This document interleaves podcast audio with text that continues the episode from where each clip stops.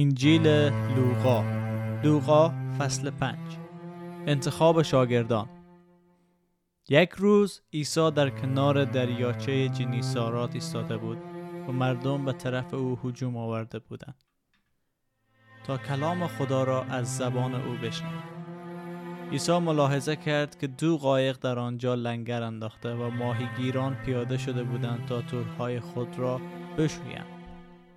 عیسی به یکی از ها که متعلق به شمعون بود سوار شد و از او تقاضا کرد که کمی از ساحل دور شود و در حالی که در قایق نشسته بود به تعلیم مردم پرداخت. در پایان صحبت به شمعون گفت به قسمت های عمیق آب بران و تورهایتان را برای سید به آب بیاندازید. شمون جواب داد ای استاد ما تمام شب زحمت کشیدیم و اصلا چیزی نگرفتیم اما حالا که تو میفرمایی من تورها را میاندازم. آنها چنین کردند و آنقدر ماهی سید کردند که نزدیک بود تورهایشان پاره شود پس به همکاران خود که در قایق دیگر بودند اشاره کردند که به کمک آنان بیایند. ایشان آمدند و هر دو قایق را از ماهی پر کردند. به طوری که نزدیک بود غرق شود وقتی شمعون پتروس متوجه شد که چه اتفاقی افتاده است پیش عیسی زانو زد و عرض کرد. ای خداوند از نزد من برو چون من خطاکارم. او و همه همکارانش از سیدی که شده بود متحیر بودند. همکاران او یعقوب و یوحنا پسران زبدی نیز همان حال را داشتند. عیسی به شمون فرمود نترس از این پس مردم را سید خواهی کرد. و محض اینکه قایقها را به خشکی آوردند همه چیز را رها کردند و به دنبال او رفتند.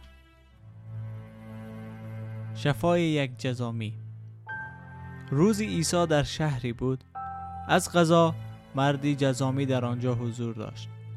وقتی آن جزامی عیسی را دید به پای او افتاد و از او کمک خواست گفت ای آقا اگر بخواهی می توانی مرا پاک کنی.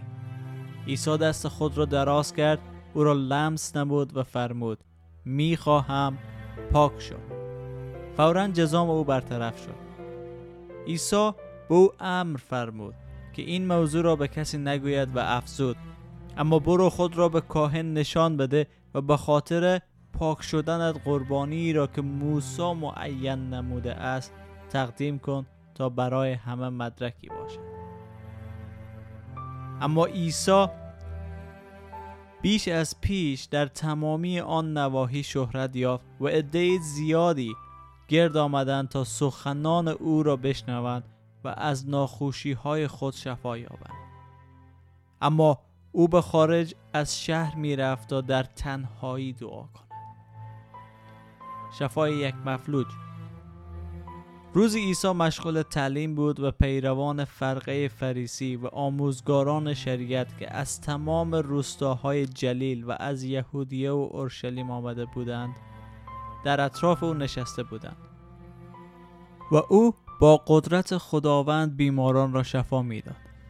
در این هنگام چند مرد دیده شدند که مفلوجی را روی تختی می آورند آنان سعی می کردند او را به داخل بیاورند و در برابر عیسی به زمین بگذارند.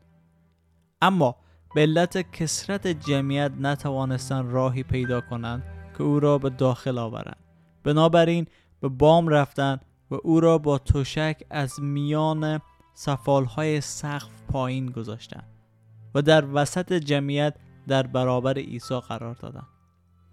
عیسی وقتی ایمان آنها را دید فرمود ای دوست گناهان تو بخشیده شده.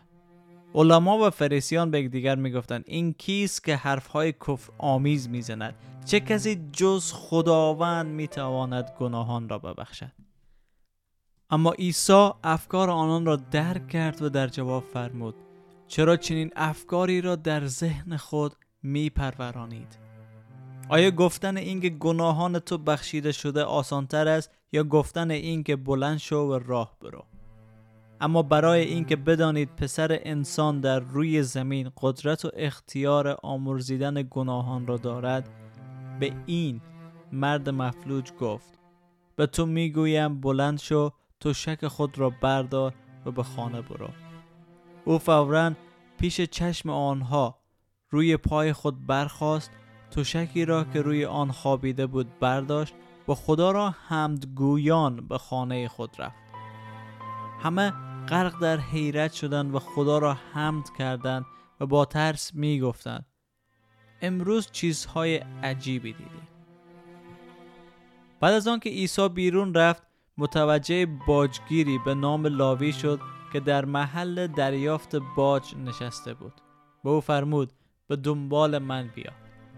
او برخواست همه چیز را واگذاشت و به دنبال او رفت. لاوی برای عیسی در خانه خود مهمانی بزرگ ترتیب داد. عده زیادی از باجگیران و اشخاص دیگر با عیسی و شاگردانش سر سفره نشسته بودند.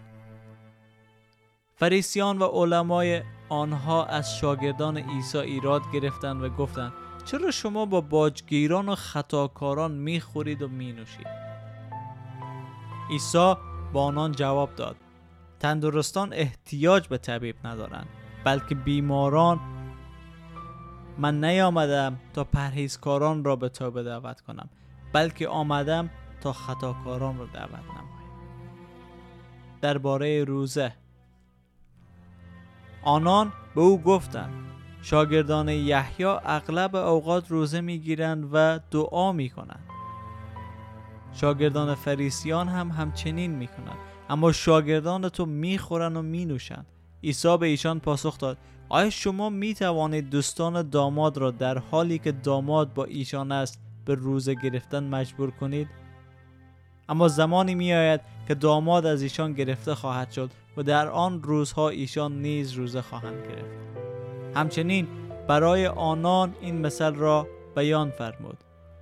هیچ کس از یک لباس نو تکه ای را پاره نمی کند تا به لباس کهنه وصل کند. اگر چنین کند همان لباس نو پاره می شود و هم وصله نو مناسب لباس کهنه نیست. همچنین کسی شراب تازه را در مشکهای کهنه نمی ریزد. اگر بریزد شراب تازه مشکها را می ترکاند. شراب به هدر می رود و مشکها نیز از بین خواهند رفت. آری باید شراب تازه را در مشکی نو ریخت. هیچ کس پس از نوشیدن شراب کهنه شراب تازه نمی‌خورد چون می‌گوید که شراب کهنه بهتر است. آمین. عیسی مسیح زمانی که خدمت خود شروع کرد که در فصل چهارم خواندیم وارد خدمت عمومی شد و شروع کرد به شفا دادن مردم و بیماری های اونا را شفا داد. و درباره روزه باید بگم در قسمت آخر که خواندیم که در مورد داماد و شراب بود. منظور عیسی مسیح ای است که وقتش خواهد آمد که شاگردای من هم روزه بگیرن. وقتش خواهد آمد که اونا هم مصروف در روزه و دعا باشن. ولی چون فعلا با من هستن وقت از است که تعلیم بگیرن و یاد بگیرن. و منظور از او لباس کهنه ای است که وقت لباس کهنه ما پاره شود نمیریم لباس نو بخریم که پارچه لباس نو و لباس کهنه وصل کنیم. و در قدیم مشک های داشتن که شراب داخل از اون نگه می داشتن و مشک کهنه برای شراب کهنه بود و مشک تازه می ساختن که شراب تازه رو در او کهنه بسازن و منظور عیسی از خود شراب نیست بلکه منظور از او از استقامت از این مشکو ها هسته که چقدر می‌تونن چیز نو یا چیز کهنه رو در خود جای بدن. و امیدوار هستم که غلط فهمی در اینجا صورت نگیره که مسیحیت و مسیح خوردن شراب جلال می‌دادن و افتخار می‌کردن. خیر بلکه عیسی یک مسئله آورد که مناسب با زمان و فرهنگی که او مردم در او زندگی می‌کردن بود. در فیض برکت خداوند باشه.